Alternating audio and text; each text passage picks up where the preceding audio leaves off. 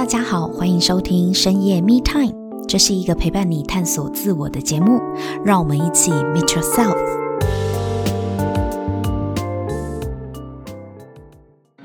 Hello，大家好，欢迎收听深夜 Me Time，我是沐晨。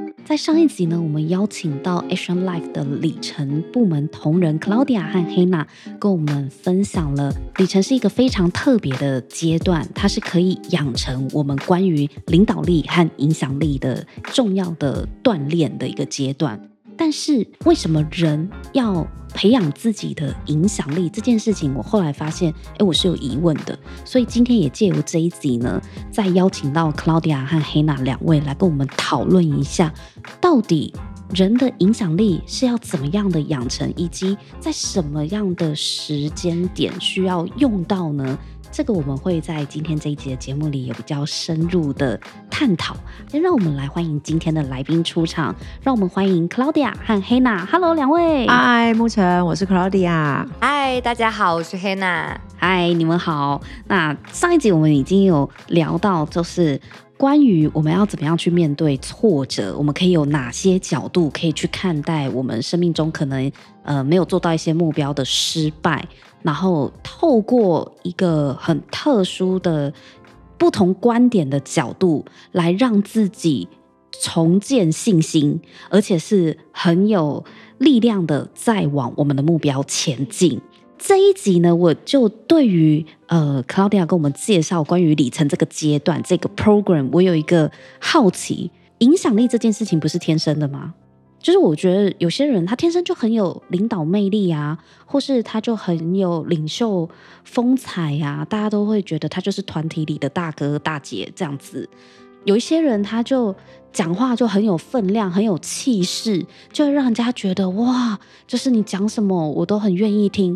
我觉得某部分是天生的吧，嗯，他有办法透过锻炼，然后让自己成为就是很有领袖风范，然后很有。影响力这件事情嘛，因为我一直对影响力这三个字我充满了迷思，因为要么就是刚刚我讲的是天生的，要么就是我觉得啊，除非你很有钱，你如果是郭台铭，或是你很有权哦，你比如说你是总统，那当然很有影响力啊，嗯，对啊，所以到底影响力是不是一定是有权有势，或者是它就是一个天生的个人气质，就是。特定的人才需要用到的，我的好奇是这个，所以我想问一下 Claudia。OK，其实人是一个群体的动物啊，也就是说，我们不可能自己一个人存在这个世界，然后都不跟人交流。那只要跟人交流，本身就是会一个人跟人互相影响的过程。嗯，而那我怎么样令到我去影响他人，可以有一群人跟我去实践我要的人生目标？让它更有效的达成，那这就会是一个很关键的因素。你是指说与人合作上面吗？对，与人合作，然后我影响他人，跟我朝着我们一起要的我要的目标跟方向去，那我就必须对他有影响力嘛。那可是他为什么要受我影响？他有那么好叫得动吗？所以我们的影响力就会很重要啊。所以你的意思是说，当我要做一件事情需要人家帮忙的时候，其实这个时候我就是需要影响力的时候。嗯你的意思是说，叫我去说服他来帮我吗？也不能这么说。其实我讲影响力，我们讲更宽广一点的方向。其实有一个美国的传播学家亚伯特麦拉宾，他曾经提出一个公式，也就是说，讯息的传递会等于百分之五十五的视觉，再加上百分之三十八的声音。再加上百分之七的语义，嗯、语义其实就是你谈你的谈吐、你的主题啊。嗯，好，那这些呢都会是影响你这个人，所以你能够去影响别人最关键，加起来一百 percent 的三个三个关键。视觉是什么意思？也就是你整个人看起来呈现的样子，有可能是你的整个人的穿着打扮，这是最基本。穿着打扮嘛。然后动作啊，动作啊，啊你的你的肢体语言，肢体语言啊，嗯、然后甚至是你整个人的，我们说整个人的状态跟态度，你是很自信的，我呈现出来的那个样子，呈现出来的样子。哦，我有我有听说过这个说法，就是其实肢体语言比你说的话还要重要。嗯，就是如果你在跟人家交流，大部分人家接收到的第一个绝对就是，就像你说的，呈现出来的样子，嗯、我看到了什么。嗯。呃，所以当你有这样的时候，你就接下来一个就是你跟人家你的谈吐了，嗯，所以你要去影响别人，而不是说服别人，就会是你谈吐是什么？有可能是你的言语的内容，有可能是你这个人说话的方式，你的语调，然后你怎么样去用你那一个，其实最关键的还是你那一份很真挚、很热忱的那份心啊，怎么样透过这三个公式把它展现出来？嗯，确实我们在讲的说服，也不是只有讲用嘴巴说话去说服别人，嗯、但是说服有时候。也会跟肢体动作啊，跟你呈现出来的气场啊，比如说是你手是插胸还是插腰还是放后背，嗯、其实传递的讯息都不一样。对，所以说服也是这样，然后影响力的元素也有这么多，说服也是一种影响力吗？就是我不太了解。它跟说服有什么不一样？我觉得最大的关键会是，当我活出了那份影响力的时候，哦、是很吸引人的。别人是会很主动的想要跟随，或是主动的想要去跟着我做一样的事，或者是往我们要的方向前进。那说服比较是被动的了。如果要用这样来区分的话，为什么说服是？我来说服你喽，嗯、那就嗯，好吧，好像也蛮有道理的。好啊，可是那个内在的那种。影响力跟那种被你说听的人的，听的人，听的人，内在的感觉，嗯、感觉是感觉是被动的，是不是？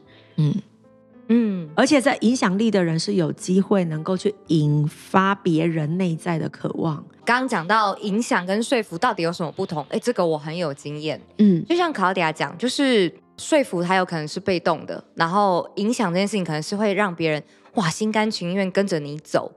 我上一集有提到说，我之前做业务工作。业务真的需要很大量的沟通哎、业务都在说服别人呢、啊，哎、欸，这是一个迷思啊，不是？其中一种，其中一种，我以前都在说服别人哦，这样子，哇，那太好了！你今天听到这一集，你有机会就是换一个方式，哦、我都以为我在发挥我的影响力啊，太好了！经过这一集，你就更理解哇，还有别的方式沟通，嗯，对，因为我在刚出社会第一次接触就是业务工作的时候，我真的前半年都在说服人。怎么知道的呢？你就会看到，如果你是我旁边的同事，你就会看到我拿着电话一直讲，好像对方都没有回话的机会。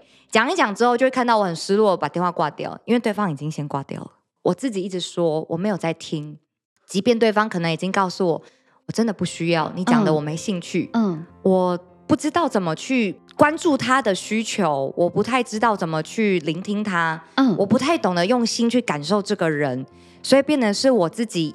一厢情愿的念着没有感情的话术稿，一直念一直念，好像多念个几遍，他就会说他要。一开始做业务都会这样啊，嗯、而且你刚刚讲说先挂掉电话，我我我有时候嗯挂那个银行的推销的电话，嗯、我也是这样啊，就是一听到说、哦、我们现在有个什么方案专属你，我就说谢谢，我不需要，那我就挂电话。哇，你算有礼貌的。不不不然可以直接挂吗？有有啊，有直接挂、啊、也是有啦，对，就是觉得好烦哦、喔，就会直接挂。对呀、啊，可是可是，嗯，我也有真的听完的，对，很少很少，我不知道为什么，就那一天好像心情比较好，就没有挂。嗯，然后我就在想说，他到底他到底讲了什么，让我今天就是有耐心听完？嗯。你看你现在想不起来他那时候讲什么，对不对？我想不起来，但是我感受得到他的那个感觉啊！我只留下一个印象的那个感觉，就是我觉得他很可怜啊！天哪！除了可怜之外，有没有感受到其他的？因为我已经忘记他讲什么了。可是他的语气跟他、嗯、他那个状态，不知道哎，就会让我心生同情、心生怜悯，是吗？其实我已经忘了，因为太少了。大部分那种很理智的，就是要来，嗯、就是我不知道，大部分的电话就是一接起来就推销感很重。嗯，可是那一个一那个女性推销员，嗯，我是真的觉得需要帮助。我好像觉得我挂她电话是件残忍的事情。嗯嗯，但是跟她说什么我已经忘了。嗯，好像也没有关系，但是就是留下一个感受。哎，牧尘，你刚刚说你听到那个女生的推销员她讲的很需要帮忙的那种感觉。你刚刚讲这个情境我超熟悉的，初出茅庐，什么都不懂，什么都来试试看。嗯，我也试过，真的是让对方知道我好需要这个业绩，也好需要你听我讲完，因为我有通时的要求，嗯嗯，通话时数的目标也是一个 KPI，而且他很、嗯、他很客气哦，就是你们你们通常在讲话就会比较客气一点嘛，对呀、啊、对呀、啊啊。但讲回我们的什么叫做影响？哎，某一个 moment 就是我真的是哇，我可以把我的心意，就是去感受到对方的状态，也听到他的。甚至是他一个语气，就真的哇，好想要他，就我听得出来，他声音当中那个有被我勾动的渴望，我去聆听他，哎，他到底他想要的，就是被服务到的是什么？从那个 moment 开始，哎，我能够去跟对方真的在同一个平行线上，然后我能够去理解他，然后甚至是沟通到他渴望的价值，哎，开始从那个转捩点之后不一样了，我说话的比例跟对方说话比例开始。各半了。以前是我一直讲，可能我讲的有八，对方只有讲二，然后到后面，哎、嗯，有来有往的，越讲越开心的，整个氛围是哇，越来越高，那个能量跟那个状态，哇，欢笑声不断，甚至讲到最后，对方开开心心的刷卡买了一个很很大的订单，还说我真的太喜欢你的服务了，哎，你的名片或者联络方式留给我。我要跟我朋友讲，请他们就是也来找你买。可是，可是呢，为什么从呃我前面那半年真的是很挫折的时期？因为我一直在说服，我一直在被挂电话、被拒绝，然后也看不见自己的盲点在哪里。到我能够去聆听到对方，用心感受对方之后，哎，我转换了。从那半年之后，我从就是。哇，业绩的低谷攀到了百万业务的角色。哎，提问是一个艺术，我觉得能够去察觉到对方吧，察觉到对方的可能他的背景，比如说他的职业、他的年龄、他的性别，呃，他的年龄层、他的需要。因为我刚开始做业务的时候，我真的不知道怎么去呃感动人。我只能就是大量的说服，嗯，拿着一本哇学长姐跟主管传授给我的话术，没错，话术圣经，菜鸟业业务都要先练话术啊，没错，嗯，我就是大量的念，没什么感情，或是用我以前话剧社的演技的那种 抑扬顿挫，这这种就是最常被挂电话的人啊，对不起，嗯，然后大量的就是一直一直讲一直讲，然后我没发现人家早就挂电话，直到听到。嘟嘟嘟，才发现，哎，早就已经挂很久了。嗯，所以那个说服也好，或是再后来一点点，哎，开始懂得打感情牌，就是情感勒索，让人家觉得我可怜，就是姿态放很低，然后超有礼貌、超温柔的。对，嗯，好不好，大哥，可以买吗？对对对对，对，我就是接到这种电话，我都不太敢挂，因为我会觉得他其实很有礼貌。对，嗯，可是还是不会买。对啊，卖可怜就只赚到了通时通话时数。但也没有成交业绩，所以还是没有达到我最重要的目标。嗯，可是我这样子啊，真的是在谷底这样子沉淀了呃大概半年吧，就不断不断从话术稿里面不断日复一日之后，某一天我开始发现，哎，我听得出来电话那一头的人他的呼吸声有在考虑，哎，我听得出来他那种代表他在思考。哇，你讲的真的是。我有有有动心，我能够去阅读，哎，到这整个人他的情绪，然后在适时的时候问正那个真的是适合的问题。我觉得真的有经验的业务啊，跟菜鸟业务差别在于，嗯、就是菜鸟业务都是接起电话来就噼里啪啦的一直讲，对，像这种我绝对不会让他早讲超过三秒，我就会挂了。嗯，对，因为我就会觉得啊，就是又一个来讲话术的。对啊，对，可是。嗯，我有想，我想了一下，真的真的有让我成交的，像这种电话推销也好，或者是当面推销也好的这种业务员，嗯嗯，嗯，其实他们都不会话很多、欸，哎，哎，对，但是他们都问题很多、欸，哎，对，就是会一直问我问题，都是真的会让你去思考的，对吧？对呀、啊，嗯，就是会一直问我问题，然后我不知道为什么，我就好像我越讲越多，然后。最后就就买了，嗯嗯嗯，最后就买了，嗯，所以其实资深的业务反而自己的话是不不会很多的，不会一直自说自话，嗯。嗯，会真的懂得停下来聆听，而且我有遇过一个真的很厉害的销售员，嗯，我就觉得她是一个哇，就是充满魅力的姐姐。嗯，嗯，然后我就想要跟她一样，所以她每次叫我去呃，比如说上什么课啊，或者是看什么书啊，嗯、或者是叫我去买什么东西。我都很难拒绝，就是因为我觉得哇，如果做这件事情可以像他那个样子的话，嗯、我会想要。嗯，很有魅力的人，他就很有影响力，对不对？影响力跟外貌没有绝对直接的关系。嗯，对。为什么？长得漂亮就吃香啊？有的人长得很漂亮，但是他也没有那个让人家会很想跟随他、跟他一样的那个影响力啊。也是啦，嗯，对，确实不是每一个漂亮的人都会让我想跟随，嗯嗯嗯，所以我们这边在讲的影响力，又会回到是你整个人的，呃，那个有可能就像你刚刚讲的气势啦，甚至这个人的自信、自信啦，他的样子、他的谈吐和这些东西，都是来自于很多的元素的。有可能是他的价值观塑造起来的，有可能是他这个人对自己的看法，然后再加上他的穿着打扮综合起来，让你会觉得，哦，我想跟他一样。哎，我觉得你讲到一个对的地方，就是自信、气势。嗯，因为我发现有一些可能真的外在条件，比如说好颜值高的，可是他们其实对自己是没有自信的。嗯，我就不觉得他闪闪发光。嗯。也不会想要跟随他，或是想要变得跟他一样，嗯、因为像我刚刚讲说那个，我觉得很漂亮的那个销售员，嗯对，我认为她的漂亮不是在于她真的长得很像偶像明星，就是就是很正妹的那种漂亮，不是，是她呈现出来那一种气质，是啊，很有自信的那种气质，就会让我觉得哇，他真的是闪闪发光，嗯，所以影响力就等于自信嘛。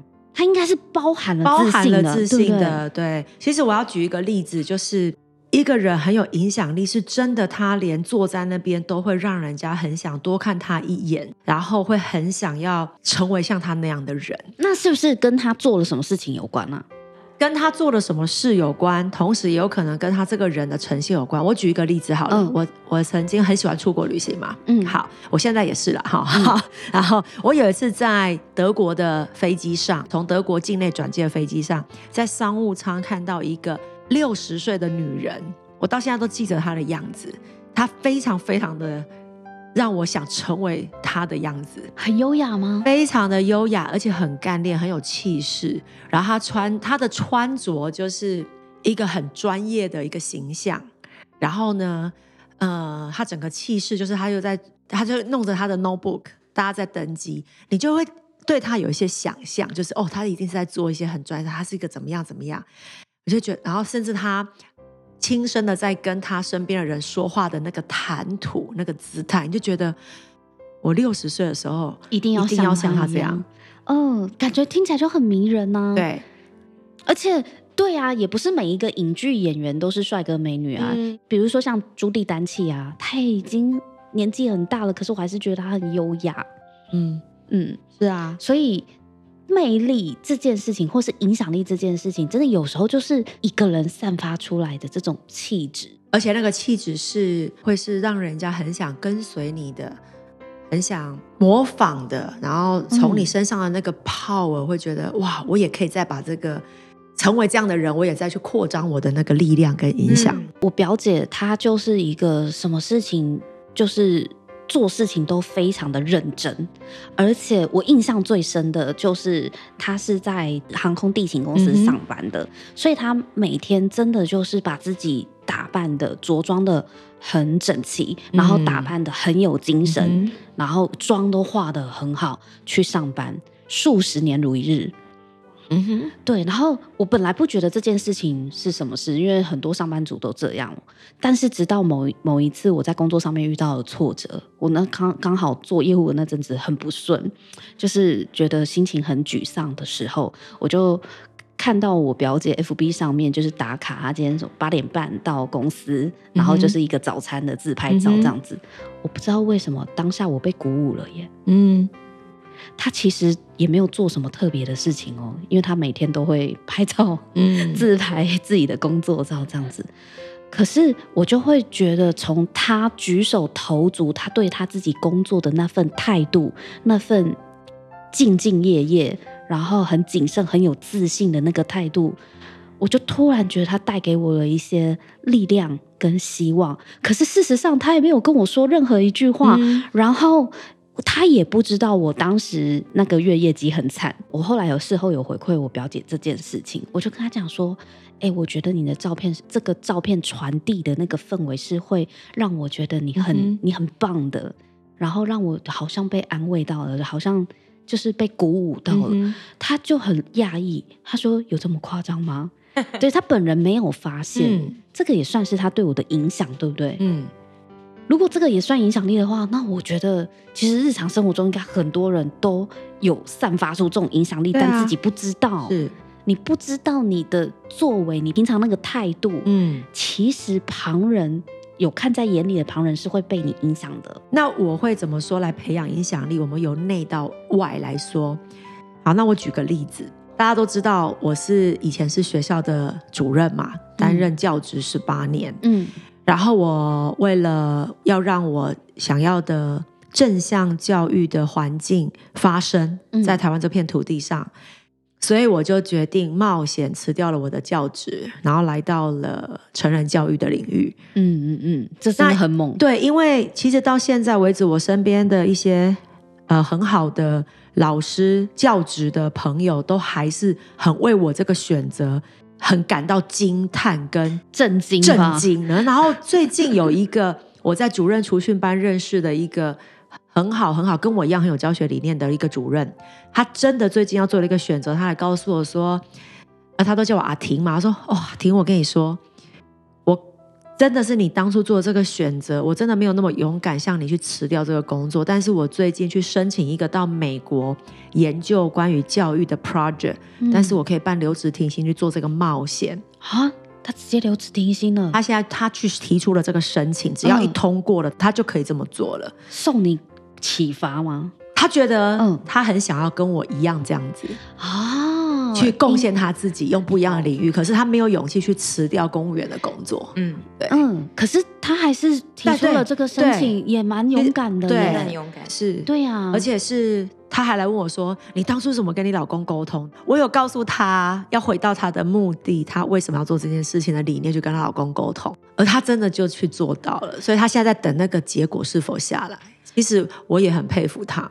就是你做了一件了不起的事情，或是很冒险、平常人不会做的事情啦。我真的觉得这个决定，我现在听起来还是觉得很震撼。对啊，常常还是有人会问我啦，你去你你为什么要跟钱过不去啦？对，差两年就有终身俸了，然后他就毅然决然就离职，然后还跨业这样子。对啊，嗯，所以你看你做这个决定，你也想不到。你的朋友也因为这样子受你影响，嗯、对不对？嗯，其实我蛮开心的，因为他等于在教育领域上面继续的贡献他自己。可是你看，具体来讲，你到底做了什么事？没有啊，你只是做自己想做的事情而已啊。嗯、对啊，对，对吧？对吧？对吧？对，没错啊。然后我很清楚我为何而做，所以我觉得当一个人清楚为何而做，整个人就会散发出那种魅力跟影响力。嗯。所以这样看下来，你只是做了一件你呃你原本就想做的事情，然后你真的豁出去了，你去冒险了，但是意外的激励到或鼓舞到你的朋友，你以前的同事，他也为他自己的人生好像也做了一个蛮勇敢的决定嘛，所以他也申请了留职停薪，然后要到美国去。所以当你真的很勇敢的时候，是可以鼓舞到别人的。那要怎么样可以让自己发挥这样子的影响力？就是是当我活出我很勇敢的那一面吗？就会很有魅力吗？是啊，是？是啊。但是我觉得最关键的是要找到自己最棒的特质是什么，而展现出那个最棒的特质，就会非常的有自信，非常有影响力。那我自己其实我真的是透过了工作坊，找到了我自己。在冒险跟勇敢的时候是非常非常有魅力的哦，所以特别当你是在冒险的时候，才会魅力爆棚啊，就像闪闪发光这样子去影响别人。那我们每个人要怎么样知道自己在展现什么样的特质的时候是最有影响力的呢？所以呃，会回到我们在里程的部分，我们就是在每一个实践自己的梦想的过程。就会看见自己那个展现自己最美的样子。那其实如果来举个例子的话，就是透过我们的工作坊，我自己就是透过了觉醒工作坊去看见我其实有那份很很勇敢的一面，是很吸引别人的。嗯，其实如果我不是有我不是来这个工作坊的话，其实我我真的没有勇气做出这些选择的，因为我太在乎别人怎么看我。哦，你根本就没有办法豁出去啊。嗯，可是反而当你真的去做一件你真的很想要做的事情，而不用别人的标准去评估判断你的时候，对，我觉得对，通常人在这个时候真的就是魅力爆棚，完全魅力值大增加，对就觉得哇太帅了。对，就是连莫名其妙的人就会说啊，卡莉，我觉得我好想跟你一样。我说怎么了？哪部分？对，就是他可能也说不出来。嗯、就是当时在工作坊里的时候，嗯、对。然后后来当然在里程的时候，我也透过这个去在里程的每一个我设定的目标去实践我自己，我才发现哇，原来我勇敢的时候这么的有影响力。而且是不是当我们在发挥自己的影响力的时候，往往自己都没感觉？是。我觉得很常会这样哎、欸嗯，就是嗯，我朋友有时候也会跑来跟我讲说，我觉得你刚刚做的那个，或是你好久以前做的某件事情，我记到现在，然后什么呃，也激励了他什么，我都已经忘记我当初做了什么了。有吗？对啊，就是因为可能我们只是在做我们自己而已。嗯嗯，对，我们其实只是在做我们自己而已，也没有做什么特别的事情。所以牧晨，你讲到一个最大的关键了，只是做自己。对啊，也没有做什么。就是人终其一生最重要的一件事，因为我后来想一想，我的表姐她真的也只是在做她的日常而已。嗯、对呀、啊，嗯。可是我不知道为什么，我当下觉得她闪闪发光。其实，在我心里面，她就是闪闪发光、很有自信的一个上班族。嗯嗯。所以我们在里程就真的是让每一个人百分之百的做他自己，然后去做那个闪闪发光的自己，对，不对？对，然后去实践他所有他要的人生。这样听起来是不是？感觉就很想要去，就每次你讲完，我都想说，是是那这很好啊，这这是应该要加入的、啊。每天都在里程，是不是会回春？真的太棒，会觉得人生好像充满力量，充满力量的感觉、嗯。对，因为每一刻我都在做百分之百的自己。我们刚刚有讲到里程就是人生，嗯，其实人生当中就是我们说人是群体的生物嘛，不会一个人过一生，我会跟很多人有互动、有连结的。所以里程玩团队的每一个人，如果在这个群体里，在这个团队里，都去展现他自己闪闪发光的样子，哇，这个组成会很精彩，会很丰富。其实我也觉得里程就像一个世界，就是这这整个大环境的一个小缩影。呃，这个世界里面什么样子的个性的人都有，哪种组成都有。在里程里面，我们也看到，哇。有很奔放的人，很活泼的人，嗯、很热情的人，也有就不同元素的，对，各种都有。嗯、就是大家，当我们有共同的目标、跟共同的理想跟愿景要一起合作去实现的时候，哇，这中间合作的火花，你影响我，我影响你，我们彼此鼓舞，然后用更有效率的方式去达成我们共同的目标。对，就像刚刚卡奥迪亚讲，那是就是在做自己，然后闪闪发光，是一件很很快乐的事情。我实在真的很难想象一群人，然后每一个人都非常有影响力，嗯，那会是多么耀眼的事情啊！嗯、是，嗯，对，因为平常生活中都看到一两个就已经觉得很厉害了，嗯、而且还是一群人，然后每天这样锻炼，应该是非常耀眼的一个团队。好哦，那今天真的很谢谢 Hannah 跟 Claudia 跟我们分享了，原来影响力跟我一开始想的有点不一样，因为原本以为影响力应该是。少数人才需要的，或者是他一定要很有钱、很有势、很有权，或很漂亮，他才有办法影响很多人。但是其实影响力真的就是一般人，每一个人都其实在不知不觉中默默的影响别人。但是真的最魅力爆棚、魅力爆表，让大家觉得好想跟你一样的时候，我们刚刚得到的结论就是在当你百分之百呈现你自己。你其实就是在做你自己，但是是做一个很耀眼、你很投入的在做一个很有魅力的自己的时候，哇，那真的超迷人的。嗯哼，真的，你叫我做什么，我都愿意跟的那一种。嗯、没错，嗯，好，那今天也很谢谢两位跟我们谈论到各式各样，我们针对影响力这个话题有很深入的探讨。那再次谢谢两位的到来。那如果喜欢这一集的朋友呢，别忘到 Apple Podcast 给我们五星评分和好评哦。那我们就下一集再见了，拜拜，拜拜。在今天两位来宾的分享中，我也发现了，原来其实每一个人都可以发挥自己的影响力。你真的不知道你在哪一天的哪一个 moment，你做了哪一件事情，其实默默的在影响着身边的人。他可能受到你一句话、一个态度、一个举动，或者是你一个决定，改变了他人生的选择。就像在克劳迪娅的身上，他对他自己职涯的选择，在很久很久以后，竟然也改变了他的教职朋友的人生决定。我觉得这个也是非常奇妙的，就是真的他自己都不知道他什么时候做的行为，或是他的那句话，就已经默默的在影响别人的人生了。今天这一集也让我发现，原来影响力并不难。不一定要赚很多钱，也不一定真的要等到自己非常有成就的时候才可以发挥自己的影响力，而是在当你真的做你自己，而且是你非常投入的在做一个最棒的自己、最闪闪发光的自己的时候，其实你已经默默的在影响身边的人了，也已经在鼓舞、激励着身边的人。所以今天希望可以号召更多人跟我们一起加入自己，往共同的目标前进。不管是在带团队也好，或者是你在实践自己个人的目标也好，做最棒的你自己，怎么样呈现出来？透过自己的魅力，透过自己散发的吸引力，让大家想要加入你。我觉得这是一个非常非常值得练习的锻炼。如果你喜欢这一集的内容，请帮我们在 Apple Podcast 留下五星评分和留言。如果你对自我成长的议题感兴趣的话，请订阅深夜 Me Time，我们每周三都会更新。